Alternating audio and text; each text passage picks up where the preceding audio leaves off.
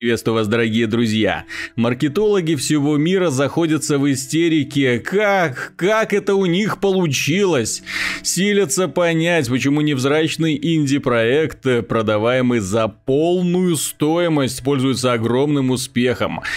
Продажи у No Man's Sky отличные. Далеко не каждая высокобюджетная игра может похвастаться таким результатом. И это несмотря на прохладные обзоры в прессе и негативные в целом отзывы игроков. No Man's Sky двигали в массы как игру невероятных масштабов, и она на самом деле такая. Бесчисленное количество звездных систем, еще больше планет, на любую из них можно приземлиться и гулять себе, наматывать километры, восхищаться красотами. Само собой, всю эту галактику разработчики создавали не вручную. Ландшафты планет, флора и фауна, скопление полезных ископаемых, сгенерированные компьютером. Бывает, попадаешь в райские кущи, где по зеленой травке под теплым солнцем ходят милые гракозябры.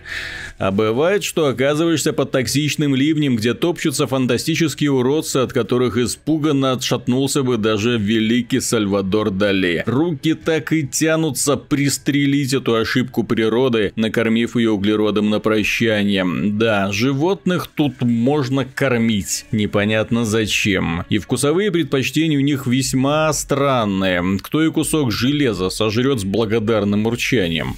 Но чудеса быстро заканчиваются, когда приходит понимание, что единственным фактором, привносящим разнообразие в путешествие, является смена планет. Все остальное одинаковое. Это печалит и нагоняет тоску, переходящую в беззвучные рыдания. Безумно жалко времени, которое тратишь, выполняя одни и те же, одни и те же, одни и те же действия. Именно поэтому данный материал не является обзором игры полноценным. Я просто сломался до центра галактики, добраться не судьба. Я больше не могу в это играть, честно. Сюжета в No Man's Sky нет, мы врываемся в этот мир внезапно, без объяснений. Рост нашего немого и беспамятного героя невелик, зрение хуже некуда, судя по тому, что объекты на средней дистанции постоянно подгружаются. Рядом стоит сломанный звездолет. Если повезет, то вы начнете на красивой планете с багровыми закатами, буйной растительностью и морем неподалеку. Но поскольку точку старта игра выбирает случайно, каждый раз по-разному, Вполне вероятно, что это будет каменистое образование серо-бурого цвета, что в купе с отвратительной графикой превращает первое знакомство с игрой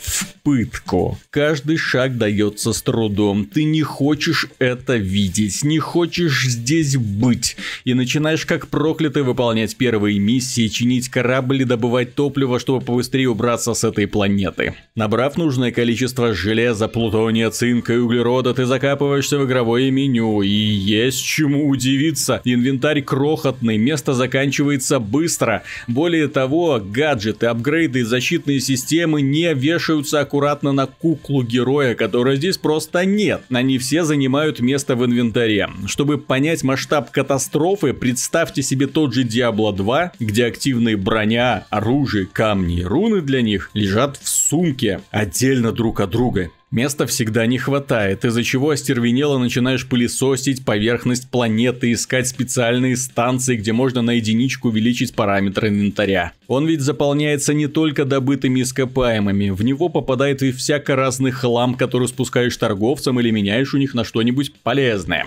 Корабль мог бы стать спасением, своего рода сундук, куда мы телепортируем ненужные до поры до времени вещи, на каком бы расстоянии он ни находился. Но в нем тоже мало места. Таким образом, образом нас стимулируют искать и чинить разбившиеся на планетах корабли или покупать новые за огромные деньги. То же самое относится и к мультитулу в руке, играющему роль лазерного бура для добычи ископаемых, автомата и гранатомета для борьбы с патрульными дронами. Мультитул тоже приходится менять, чтобы увеличить количество доступных слотов, куда устанавливаются апгрейды для повышения огневой мощи.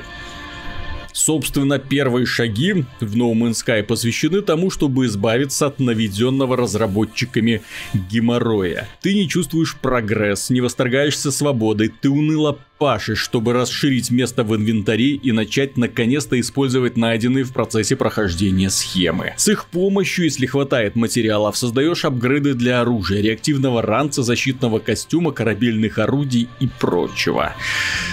Так проходят первые 10 часов, потом еще 10 и еще. На всех планетах приходится заниматься одним и тем же. Добывать ископаемые, сканировать поверхность, путешествовать от одной появившейся на радаре точки до другой, находить там одинаковые домики с одинаковыми инопланетянами, сбрасывать в магазинах лишние вещи, коллекционировать схемы и участвовать в словесных мини-играх. Существа, обслуживающие станции, говорят на непонятном языке, и ты его постепенно изучаешь, посещая древние монументы. Существа задают вопросы, и ты должен на них отвечать. На первых порах выбираешь ответ вслепую, но постепенно, когда проясняется смысл вопросов, начинаешь угадывать и получать подарки, среди которых могут быть материалы и схемы. Это все. Вся игра. Ты летишь от планеты к планете, повторяешь знакомые действия, приближаешься к центру галактики, где находится таинственное нечто. Более того, можешь вообще никуда не лететь. Если повезло и материнская планета богата ресурсами, то можно прокачаться прямо на ней, благо пространство огромное, а станции разбросаны равномерно. Этому мешает только один нюанс. В игре, посвященной исследованию планет, нет карты. Поэтому и вернуться к нужной точке, если не хватило, например, денег для покупки нужного предмета, очень проблематично. Несмотря на то, что авторы стремились сделать планеты разными, по сути они все одинаковые. Если отбросить в сторону текстуры, внешний вид животных, погодные условия и прочую мишуру, то мы каждый раз имеем дело с одинаковым набором одинаковых домиков, монументов и ископаемых. Если вы мечтали о научной фантастике в открытом в космосе, то внемлите универсальному совету совету короля лемуров. Узбогойтесь. Авторы игры имеют весьма смутное представление о том, что собой представляют металлы, минералы и как они добываются. Медь у них содержится в огромных глыбах, парящих над землей. Алюминий торчит из земли острым кристаллическим образованием, колонны из золота возносятся в небо, а желтые цветы наполнены цинком. Их мы просто собираем. Каждая звездная система представляет собой удивительно компактное образование. Солнце висит где-то вдалеке, сияя мягким светом, планеты болтаются друг возле друга, лун у них нет, колец тоже, разделение на климатические зоны не наблюдается, и не спрашивайте про газовые гиганты, астероидные пояса, перепады сверхнизких и сверхвысоких температур. Все планеты здесь пригодны для жизни, правда ни на одной нет цивилизации. Соответственно, нет и противоборствующих фракций, грузоперевозок, контрактов на торговлю, охрану, уничтожение пиратов. Нет ничего, что подспудно ждешь от игры, где капитан космического корабля путешествует между мирами. Также здесь нет ни соревновательного мультиплеера, ни кооперативного. Общаться приходится лишь с прибитыми к земле существами. Иногда на посадку спешат другие корабли, но из них никто не выходит. Вот такая симуляция жизни. Один раз за 24 часа на хвост сели космические пираты. Постреляли и отвалились не чувствуется сопротивления.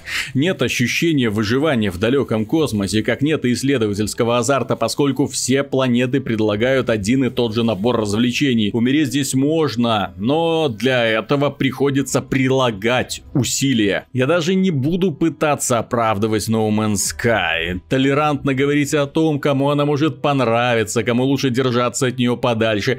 Это не обзор в данном случае, это личное мнение глубоко разочарованное разочарованного и порядком обозленного человека, который потратил 24 часа жизни на бессмысленную не игру. Авторы No Man's Sky создали хороший генератор разнообразных внешне планет. Иногда в самом деле красиво, но чаще или никак, или уродливо. За что, конечно, ответственна отсталая графика. Однако разработчики не продумали игровой процесс, инвентарь, интерфейс. Здесь все сводится к собирательству одинаковых материалов, поиску схемы, слов, к путешествию между между идентичными домиками и монументами на разных планетах.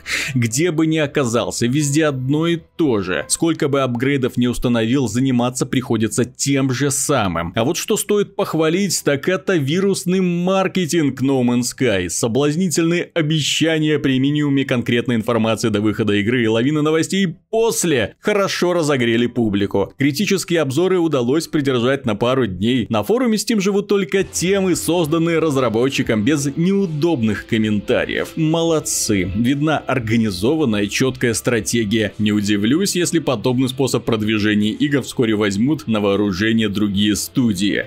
Конечно, игроки ругаются, конечно, они подсчитывают количество несбывшихся обещаний разработчиков, поносят лживые трейлеры, даже близко не отображающие реальное положение дел. Здесь вы не увидите графику и симуляцию жизни, представленную в трейлере 2014 года. Здесь нет мультиплеера, сражений в атмосфере, планет пустынь с гигантскими червями, крупных поселений, потерпевших крушение крейсеров. Игроки ругаются, пишут гневные отзывы. Но предварительно они заплатили большие деньги за право почувствовать себя обманутыми. А большего разработчикам, судя по всему, и не надо.